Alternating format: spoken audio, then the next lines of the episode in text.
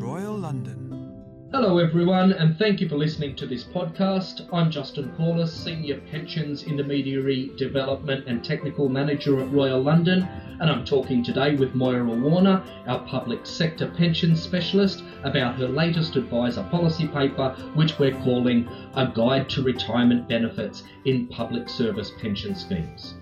Moira, this policy paper is a meaty document. Can you sum up for us in a one liner what it's all about? Thank you, Justin, and hello, everyone. Uh, yeah, I suppose to get to the nub of the issue, the paper seeks to set out the, these schemes' retirement rules and how they can change depending on which arrangements the individual has been a member of, and how they can also change depending on whether the member is retiring as an active member or if they're retiring as a deferred member. Is there any particular relevance to the timing of this paper? However dull the current lockdown may be, I imagine you've been working on this material for quite some time now. Yes, um, I've had this project on the go for quite a little while now. Um, towards the back end of 2019, it seemed to me that public service pensions had received their fair share of trade press commentary, um, but a high proportion of that commentary was in relation to pensions tax issues, and in particular the implications for doctors. Um, but I do think that advisors who might be, you know, really strong in the pen, in the pensions tax piece, they may nevertheless um, only have half the retirement planning battle won. Unless the pe- advisor's pensions tax understanding is complemented by an understanding of scheme rules and the retirement scheme rules in particular, um, then it's kind of difficult to see how they can en- engage in retirement planning advice in the round. Um, for example, you know, without intervention, the client's retirement objectives might simply not be achievable under scheme rules. I'd, I'd like to explore that point a little bit more, if I may. What is it about these schemes that is so complicated that they require a document of this type to help explain the rules? Yes, the trouble is, Justin, there is no single set of rules covering any one public service pension scheme.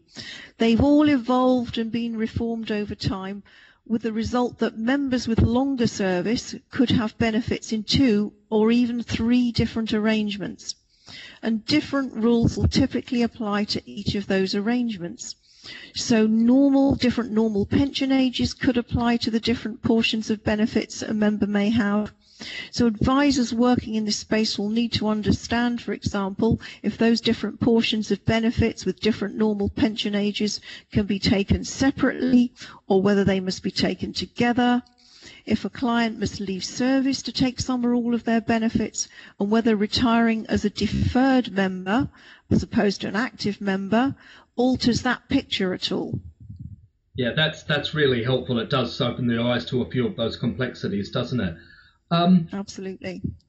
The paper currently only covers the NHS and teachers' pension schemes. Is there a, a particular reason for choosing those schemes? Well, NHS and teachers, as you probably know, are the two biggest funded public service pension schemes by membership numbers. And uh, they're also the schemes which Royal London receives technical queries about most frequently. So it's kind of logical, really, that I started there with this piece of work. But if there's um, sufficient demand from our intermediary community, I'll be looking to add similar information on other schemes over the course of the year. You know, as the lo- local government pension scheme, the LGPS is the biggest public service scheme overall. My, my initial thoughts are that that's where I'll, I'll look at next under my uh, Royal London microscope. Mm-hmm. But I do welcome thoughts from advisors on future subject matter. You know, express your interest in what you'd like to read about. Um, and it's also worth mentioning that paper um, is limited to an exploration of those retirement types which members generally plan for. So what it doesn't currently cover are ill health retirements or retirements on the grounds of redundancy or business efficiency. Those types of retirements are outside the scope of this paper for now. Right. Thank you for, for that bit of clarity on there. We, we all applaud the fantastic work being undertaken by NHS cl- clinicians on the front line and indeed the dedicated work of all key workers during the current global health crisis. But some advisors may be facing their own business challenges.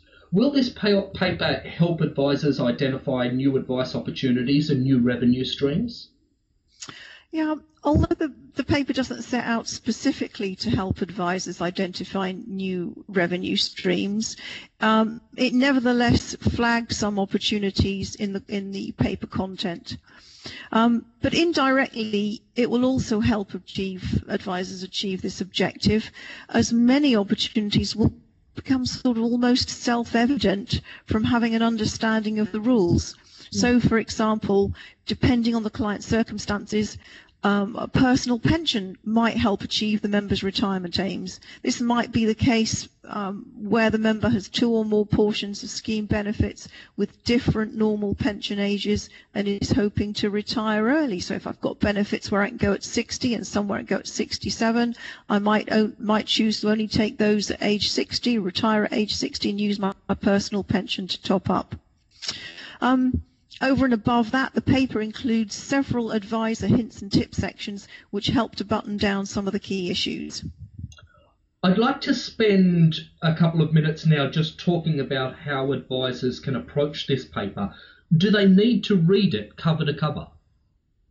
No, you'll be pleased to hear that um, they don't absolutely need to read the whole thing, although those that have the time um, are absolutely welcome to do so.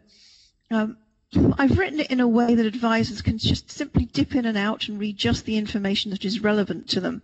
So for each scheme in, in term, the material is broken down into the rules as they apply to clients who want to retire at their normal pension age, if they want to retire early or late, if they want to retire flexibly, or if they want to work after retirement.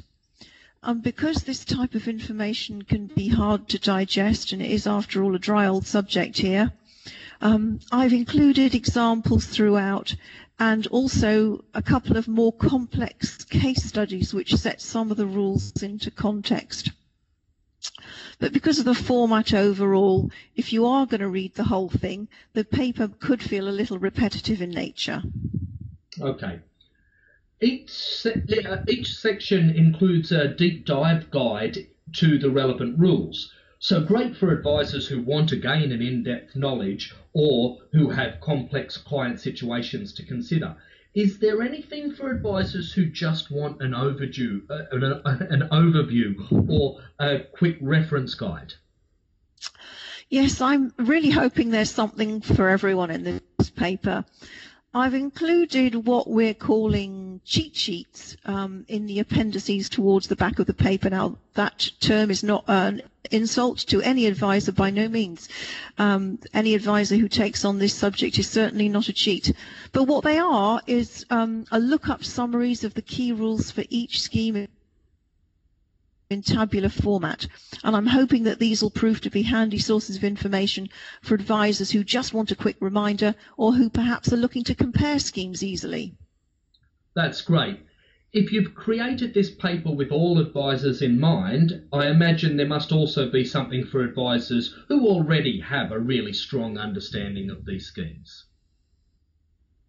Yes, um, advisors with experience in this field may just want to cast their eye over the advisor hints and tips sections, which highlight the key planning points and some potential advisor pitfalls. But leaving that aside, you know, sometimes, no matter how much expertise you have, these schemes can be so complex that it's helpful just to sense check your understanding of the rules for, with a third party I, for one, I, I, know that I value the opportunity to sometimes get a second opinion or validate my understanding in some way, usually, uh, hopefully, with the scheme itself. Yes, I, am sure a lot of people feel very much the same way as you do. Well, thank you, Moira. We, we hope this new policy paper, A Guide to Retirement Benefits in Public Service Pension Schemes, gives you all some food for thought over the coming weeks and months. Most of all, we hope in some small way it helps you to ease the public sector clients' retirement planning concerns so that they have one less thing to worry about at this troubled time. I mentioned earlier that we'd welcome advisor feedback on current or future content. Um, we'd love to hear from you, so please email your thoughts through to RLI Pensions Marketing at royallondon.com.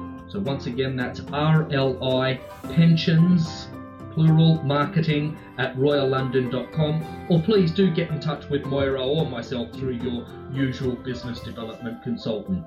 Thank you all very much for listening, and thank you very much uh, for your for your time and, and wisdom there, Moira. Thank you, and good luck, everyone.